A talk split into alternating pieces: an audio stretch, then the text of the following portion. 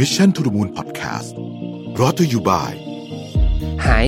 มูดโฟมล้างมือ ให้มือสะอาดนุ่ม ไม่กลัวแบคทีเรีย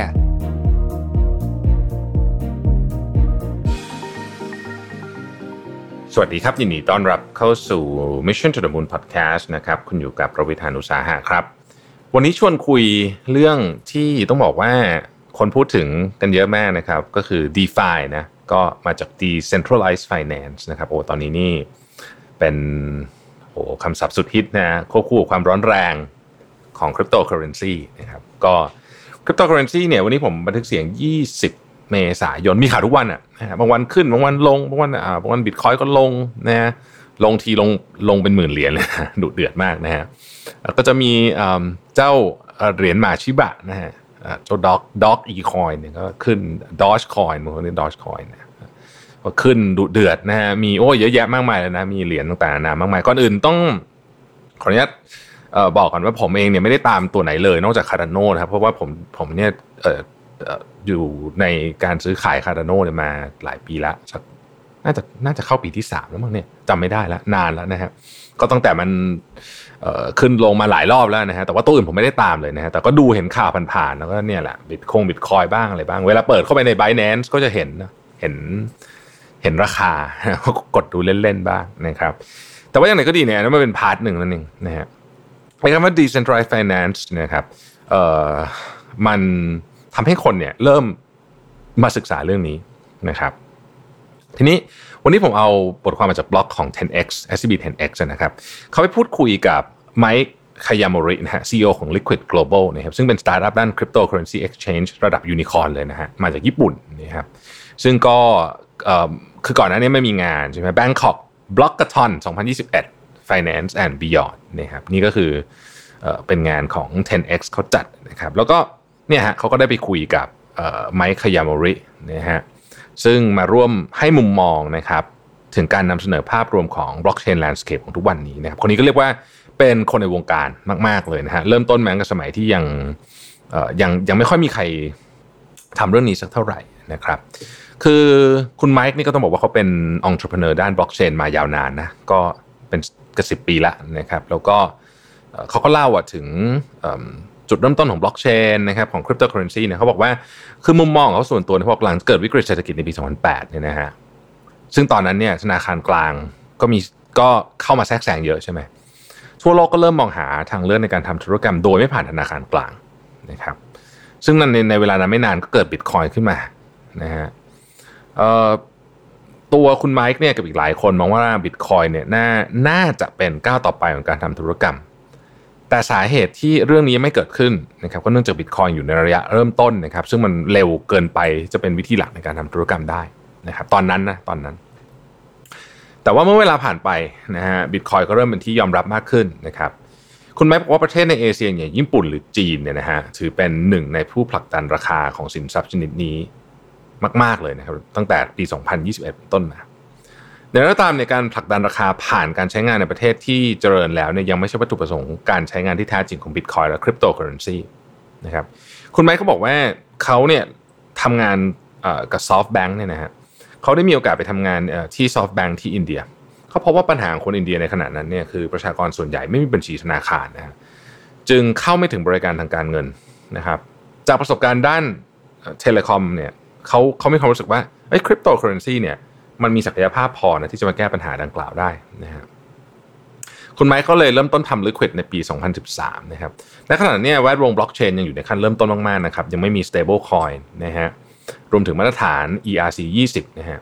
มาตรฐาน ERC 20 นี่คือมันเป็นถ้าเอาแบบง่ายๆ คือมันคือกฎต่างๆ ที่เอาไว้ใช้สำหรับพวก Ethereum based coin ประมาณนี้นะฮะทุกตัวต้องทำตาม ERC 20 แต่ตอนนั้นยังไม่มีนะฮะ ทำให้ Liquid เองเนี่ยก็จะเป็นต้องทำงานกับธนาคารในขณะนั้น เพื่อดำเนินการเรื่องการยืนยันตัวตนนะครับแล้วก็การรับฝากเงินเข้าไอ้ wallet กระเป๋าเงินนะครับแต่ว่าไมค์ได้ให้ข้อสังเกตว่าหลังจากการเกิดขึ้นของ stable coin นะฮะแล้วก็มาตรฐาน ERC 20เนี่ยเป็นที่ยอมรับแพร่หลายนะครับพอโทษจำนวนมากเกิดขึ้นนะครับทำให้ผู้บริโภคมีทางเลือกมากขึ้น จนนำมาสู่การใช้งานของคนทั่วไปนะฮะโดยเฉพาะช่วงที่ Bitcoin มันเริ่มทะลุอ่าหลัก หลักหลักแรกที่เมืองไทยที่คนถือหาคือ 1 ล้านบาทเนี่ยแล้วมันก็ถึง 2 ล้านนะฮะนั่นแหละก็เป็นคนก็จะพูดถึงเยอะขึ้นแล้วคน ปัจจุบันนี้เนี่ยเอ่อเมืองไทยนี่ต้องบอกว่า cryptocurrency trading นี่ฮอตฮิตมากนะครับ แต่ก็อย่างอย่างที่บอกนะครับคืออันนี้มันเป็นแบบมันขึ้นลงกันวันหนึ่งสิบห้ายี่สิบห้าสิบเปอร์เซ็นก็มีนะฮะมันมันมันดุเดือดมากนะครับ ขึ้นอยู่กับว่าคุณไปตามตัวไหนนะฮะอะอะอันนั้นอันนั้นวันนี้คงจะไปพูดประเด็นนั้น แต่ว่าวันนี้ประเด็นที่อยากจะพูดก็คือว่า decentralized finance กับ centralized finance นะฮะคือ DeFi กับ CeFi เนี่ยมันมันจะยังไงนะฮะคุณไมค์เขามีความเห็นบอกว่าจริงๆเนี่ยปัจจุบันเนี่ยนะคือไอ้ DeFi ก็เป็นที่พูดถึงอย่างมากในแวดวงบล็อกเชนและ financial service นะครับทั้งนี้ DeFi เนี่ยเพิ่งเป็นที่สนใจโดยสังเกตได้จากเงินลงทุนในโครงการ DeFi เนี่ยมันพุ่งสูงขึ้นเนี่ยเริ่มพุ่งสูงขึ้นอย่างมีนัยสำคัญจริงๆก็ปี 2019 นั่นเองนะฮะแต่ว่าเพราะมันมันเร็วมากมันโอ้แบบขึ้นแบบ exponential เนี่ยสตาร์ทอัพที่พัฒนา DeFi ก็เลยมีทรัพยากรมากพอ talent จำนวนมากเนี่ยนะฮะที่ทำงานในสายนี้เนี่ยก็เลือกที่จะไปทำงานกับกับผู้พัฒนา DeFi แทนที่เป็นสถาบันการเงินนะครับอย่างไรก็ดีเนี่ยการที่บล็อกเชนจะเป็นบริการหลักทางการเงินได้เนี่ยไม่ได้อยู่ที่การเป็น DeFi หรือ CeFi คือไม่ได้อยู่ที่มันจะ decentralize หรือว่า centralize นะครับแต่คุณไมค์ก็เชื่อว่ามันอยู่ที่การออกแบบ user experience ให้ยอดเยี่ยมที่สุด คุณไมค์เชื่อว่าผู้บริโภคเนี่ยรู้หรือเปล่าก็ไม่รู้แต่ว่าอาจจะไม่สนใจด้วยว่าระบบดังกล่าวเนี่ยเป็น DeFi หรือ c f i แต่สนใจว่าบริการนั้นได้รับการบรรลุวัตถุประสงค์อย่างไรมากกว่านะฮะสามารถแก้ไขของพวกเขาปัญหาของพวกเขาได้ดีเพียงใด ซึ่งจุดนี้ทั้ง decentralized finance แล้วก็ centralized finance ยังต้องปรับปรุงอีกมากนะครับ เพื่อเป็นบริการทางการเงินหลักต่อไปนะฮะพูดง่ายคือว่ามันจะเป็นอันไหนเนี่ยอาจจะไม่สำคัญสำคัญว่า user experience ดีหรือเปล่า แล้วเส้นแบ่งมันก็จะเริ่มจางลงเรื่อยๆนะครับ เส้นแบ่งของ decentralized finance กับ centralized finance เนี่ยจางลงนะฮะเพราะทุกคนเนี่ยในที่สุดก็จะต้องดำเนินการภายใต้มาตรฐานการกำกับดูแลเดียวกันนะครับคุณไม้บอกว่าในอนาคตเนี่ยเราอาจจะไม่พูดถึงคำว่า decentralized finance กับ centralized finance อีกแล้วนะครับแต่เราอาจจะพูดว่ามันคือ financial service บนบล็อกเชนมากกว่านะฮะทีนี้เอาพูดถึง DeFi หน่อยละกันนะครับ DeFi เนี่ยตัวกลางหายใช่ไหม Decentralized ไม่มีตัวกลางเขาบอกว่าเฮ้ยมันยังมีความท้าทายเยอะมากนะมันไม่ใช่ว่าหายปุ๊บเรื่องจบนะครับคุณไมค์ชี้ว่าการพัฒนา DeFi เนี่ยจะทำให้งานของตัวกลางมาอยู่ที่ระบบแทนนะครับแต่การขาดหายไปของตัวกลางเองก็สร้างปัญหาชนิดใหม่ขึ้นมาเช่นกันนะครับโดยคุณไมค์สรุปปัญหาที่อาจจะเกิดขึ้นจาก DeFi ในอนาคตไว้5ประเด็นด้วยกัน อันที่หนึ่ง user error นะครับอาจจะต้องปัญหาเบื้องต้นเลยก็ได้ user error เนี่ยคือ ปัญหาการขาดความเข้าใจของผู้ใช้นะครับ ซึ่งมีให้เห็นกันในบริการหลากหลายรูปแบบมาหลายยุคหลายสมัย จริง ๆ ต้องบอกว่า เวลาเข้าไปในกระเป๋าเงิน หรือแม้แต่กระทั่งเทรดเทรดแพลตฟอร์มต่าง ๆ ที่เราใช้ใช้กันอยู่เนี่ยมันก็จะมีความงงๆเหมือนกันนะครับบางทีแล้วเนี่ยว่าเอ๊ะมันต้องทำยังไงสวิชยังไงอะไรเนี่ยนะครับซึ่งปัญหานี้อาจจะรุนแรงขึ้นในบริการทางการเงินในแนวคิด d e f าเพราะว่าพอมันยิ่งออกกว้างขึ้นเท่าไหร่เนี่ยนะฮะถ้าปัญหาเรื่อง user error ยิ่งเยอะเนี่ยมันก็ยิ่งสร้างความงุนงงกับคนจำนวนมาก คุณไมค์เขาคิดว่า d e f าเป็นแนวคิดที่เข้าใจยากสำหรับคนทั่วไปมาตั้งแต่แรกอยู่แล้วนะครับข้อผิดพลาดจะอาจอาจจะเกิดขึ้นได้เยอะนะครับ จุดนี้เป็น barrier ที่หนึ่งที่จะชะลอการ adopt ไปใช้ของคนเนี่ยได้เยอะนะฮะถ้าเราติดตามอ่านเรื่องราวในในโซเชียลมีเดียเราจะมันจะมีเรื่องพวกนี้ค่อยๆหลุดออกมาเหมือนกันนะแบบเกิดการ error ที่นู่นที่นี่เกิดขึ้นนะอันนี้ก็เป็นอันที่หนึ่งนะครับ อันที่สองคือต้นทุนสูงเมื่อ throughput ต่ำนะครับ เจ้าตัวบล็อกเชนเนี่ยเป็นระบบที่รองรับการทำธุรกรรมได้เป็นปริมาณมหาศาลนะครับ ยิ่งจำนวนธุรกรรมในระบบมีเท่าไหร่เนี่ย ต้นทุนต่อครั้งก็ต่ำลงเท่านั้น แต่สิ่งที่คุณไมค์กังวลเป็นทางตรงข้ามเลยนะฮะแกบอกว่าหากบล็อกเชนเนี่ยมีปริมาณงานในระบบน้อย ระบบจะต้องใช้ต้นทุนเพิ่มในการผลักดันธุรกรรมให้สำเร็จ ต้นทุนที่อ่อนไหวตรงนี้ถือเป็นปัญหาที่นักพัฒนาต้องคิดวิธีการปรับปรุงให้ได้นะฮะข้อที่ 3 คือความเปราะบางของ smart contract ปัจจุบัน smart contract ถือเป็นนกลไกมาตรฐานในการทำธุรกรรมของผู้ใช้งานจำนวนมากอย่างไรก็ดี smart contract ยังเป็นระบบที่มีความเสี่ยงต่อการถูกสแกมได้เป็นอย่างมาก และอีกเช่นกัน เราได้อ่านเรื่องราวเหล่านี้ บนโซเชียลมีเดียที่มีคนมาแชร์ประสบการณ์พอสมควรนะครับโดยผู้ไม่ประสงค์ดีเนี่ยอาจจะใช้ข้อจำกัดของระบบที่ไม่สามารถย้อนธุรกรรมกลับไปได้ทำการสแกมผู้ใช้นะครับ พร้อมกับปิดช่องทางการแก้ไขเพราะมันเป็น decentralized ไม่รู้จะไปเอาเรื่องกับใครใช่ไหมต่างจากระบบ centralized ที่เกิดสแกมปุ๊บตัวกลางจะมีหน้าที่ในการจัดการให้ระบบดำเนินการได้อยู่นะครับอันนี้เอ่อถ้าใครที่มี wallet เป็นของตัวเองเนี่ยคงจะเข้าใจประเด็นนี้เป็นอย่างดีนะเคสเมืองไทยก็มีแล้วนะเคสไอไอประเภทสแกมเนี่ยนะฮะลองไปหาอ่านกันดูได้นะครับข้อที่4นะฮะการกำกับดูแล เพราะว่าเจ้าตัว d e f าเนี่ยเป็นระบบที่ออกแบบมาให้รายธุรกรรมดำเนินการผ่านโค้ดที่ตั้งไว้ ในกรณีที่เกิดปัญหาแม้แต่ตัวนักพัฒนาเองก็ไม่สามารถย้อนธุรกรรมกลับมาได้นะครับ เนื่องจากเกี่ยวพันกับความน่าเชื่อถือของระบบ ดังนั้น การกับดูแลของ d e f าจึงไม่ใช่งานง่าย และเป็นข้อควรระวังของผู้พัฒนาที่ต้องหาทางชั่งน้ำหนักระหว่างความน่าเชื่อถือประสิทธิภาพ และการแก้ปัญหาอยู่ตลอดเวลานะครับ ข้อที่ 5 คือจำนวนโครงการ d e f าที่อาจจะมากเกินไป เมื่อทุกคนเข้าถึงเทคโนโลยีและแหล่งทุนบริการ d e f าจึงเกิดขึ้นเป็นจำนวนมากนะครับจำนวนอาจเพิ่มความน่าเชื่อถือให้กับอีโคซิสเต็มโดยรวม แต่จำนวนบริการที่มากเกินไปก็ทำให้ผู้บริโภคเลือกยากนำไปสู่ adoption rate ที่ช้าลงได้ เช่นกันนะครับ คุณไม้บอกว่าสิ่งที่เขาคิดว่าควรทำนะฮะเพื่อเพิ่มประสิทธิภาพในการ d e f าเนี่ยแบ่งออกเป็น 3 ป้องกันและ 3 ปรับปรุง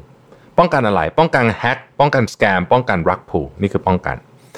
ปรับปรุงนะฮะ ปรับปรุงคือบริการให้ดีขึ้น better เร็วขึ้น faster แล้วก็ถูกลงคือ cheaper นะครับ หากทำได้ดังนี้เนี่ยก็มีโอกาสที่บริการนั้นจะประสบความสำเร็จ และเป็นหนึ่งในตัวเร่งของการใช้งานผู้บริโภคได้นะฮะ คุณแม่บอกต่อว่าเทรนด์ของบล็อกเชนกับดีฟาในอนาคตอันใกล้เนี่ยนะฮะมองเป็น 2 กลุ่มนะฮะมองเป็น 2 กลุ่ม อันนี้หนึ่งก็คือว่าการเร่งเครื่องในการเข้าร่วมของสถาบันที่เกี่ยวข้องกับการเงินนะฮะทั้งทั้งของภาครัฐและเอกชนนะครับซึ่งอันนี้เราเริ่มเห็นชัดเจนนะฮะทั้งภาครัฐเองก็ออกมา action เรื่องนี้เยอะนะฮะเอกชนเองก็เหมือนกันเนี่ยนะครับ คือสถาบันเหล่านี้เนี่ยเริ่มเห็นโอกาสของสินทรัพย์ดิจิทัลนะครับแล้วก็ไม่อยากตกรถละว่างั้นเถอะ จึงเกิดการเร่งเข้าร่วมแวดวง digital asset อย่างก้าวกระโดดเลยนะฮะเราจะเห็นว่าสถาบันการเงินระดับโลกชื่อที่เป็นแบบ Wall Street ระดับโลกเลยเนี่ยก็ประกาศลงทุนหรือร่วมออกแบบผลิตภัณฑ์ด้านคริปโตเคอเรนซีมากขึ้นนะครับแทบแต่ตอนแรกๆจะมีไม่กี่เจ้าตอนนี้นี่แทบเกือบจะทุกเจ้าเลยที่เราได้ได้ข่าวมา ไม่เป็นข่าวหรือก็ข่าวจริงบ้างเนี่ยนะฮะเลขสถาบันที่พูดถึงไม่พูดถึงไม่ได้เลยคือภาครัฐนะฮะล่าสุดก็อังกฤษก็เริ่มมีก็ก็มีข่าวนี้ออกมาเช่นกันนะฮะซึ่งเห็นโอกาสการเพิ่มรายได้กับประเทศผ่านภาษีจากสินทรัพย์ดิจิทัลหรือการใช้งานของสินทรัพย์ดิจิทัลด้วยตัวเอง หลายประเทศเริ่มศึกษาและออกกฎเกณฑ์กำกับดูแล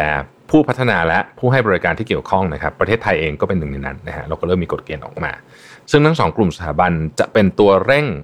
สำคัญในการกำหนดทิศทางของคริปโตเคอเรนซีในอนาคตอันใกล้นี้นะครับ ข้อที่ 2 คือว่าลดความสงสัย digital asset สู่ผลตอบแทนรูปแบบใหม่นะฮะคือปฏิเสธไม่ได้นะฮะว่าหลังจากที่บิตคอยน์ทะลุ 1 ล้านบาททะลุ 2 ล้านบาทไปเนี่ย กระแสความเคลือบแคลงใน digital asset ว่ามันเป็นสินทรัพย์หลอกลวงหรือเปล่าเนี่ยนะฮะก็ลดน้อยลง สมัยก่อนเริ่มมีคนสมัยก่อนจะมีคนบอกว่าเอบิตคอยน์เป็นแชร์ลูกโซ่นะนะแต่เดี๋ยวนี้ก็เริ่มลดน้อยลงไปแล้ว เพราะว่ารายใหญ่กระโดดเข้ามานะฮะคนเริ่มเยอะนะเมื่อทุกคนสะสมคริปโตเคอเรนซีมากขึ้น ก็เริ่มมองหาผลตอบแทนหลากหลายรูปแบบ นอกจากการซื้อขายตามปกติที่เป็น capital gain เช่นนะครับ เอามาฝากสินทรัพย์เพื่อรับดอกเบี้ยนะฮะนึงจะมีไปทำเป็นรับดอกเบี้ยได้ไปฝากเหรียญหรือไม่ฝากไว้นะฮะแล้วก็ครบกำหนดก็ถอนออกมารับดอกเบี้ยให้ หรือการให้กู้ในระบบก็ได้นะครับ ซึ่งการลงทุนเพื่อตอบแทนลักษณะนี้มีส่วนช่วยขับเคลื่อนวงการ DeFi ไม่น้อยเลยนะครับ สุดท้ายนี้เนี่ยคุณไมค์ได้ให้ข้อคิดกับ blockchain developer รุ่นใหม่ที่กำลังจะเป็นกำลังสำคัญของวงการไว้ว่า พวกเขาควรเลือกทำในสิ่งที่พวกเขาเชื่อ โลกนี้ยังมีโอกาสอยู่มากสำหรับคนที่อยากเข้ามาแก้ปัญหา ซึ่งโอกาสที่ใหญ่ที่สุดเป็นของคนที่ อยากทำบริการจากบล็อกเชนให้เรียบง่ายที่สุด ซึ่งจะเพิ่มการเข้าถึงของประชาชนในอนาคตนะครับต้องถือว่าน่าสนใจมากเลยนะครับสำหรับมุมมองของหนึ่งในผู้บุกเบิกวงการคริปโตเคอเรนซีของโลกนะครับมองว่าทุกท่าน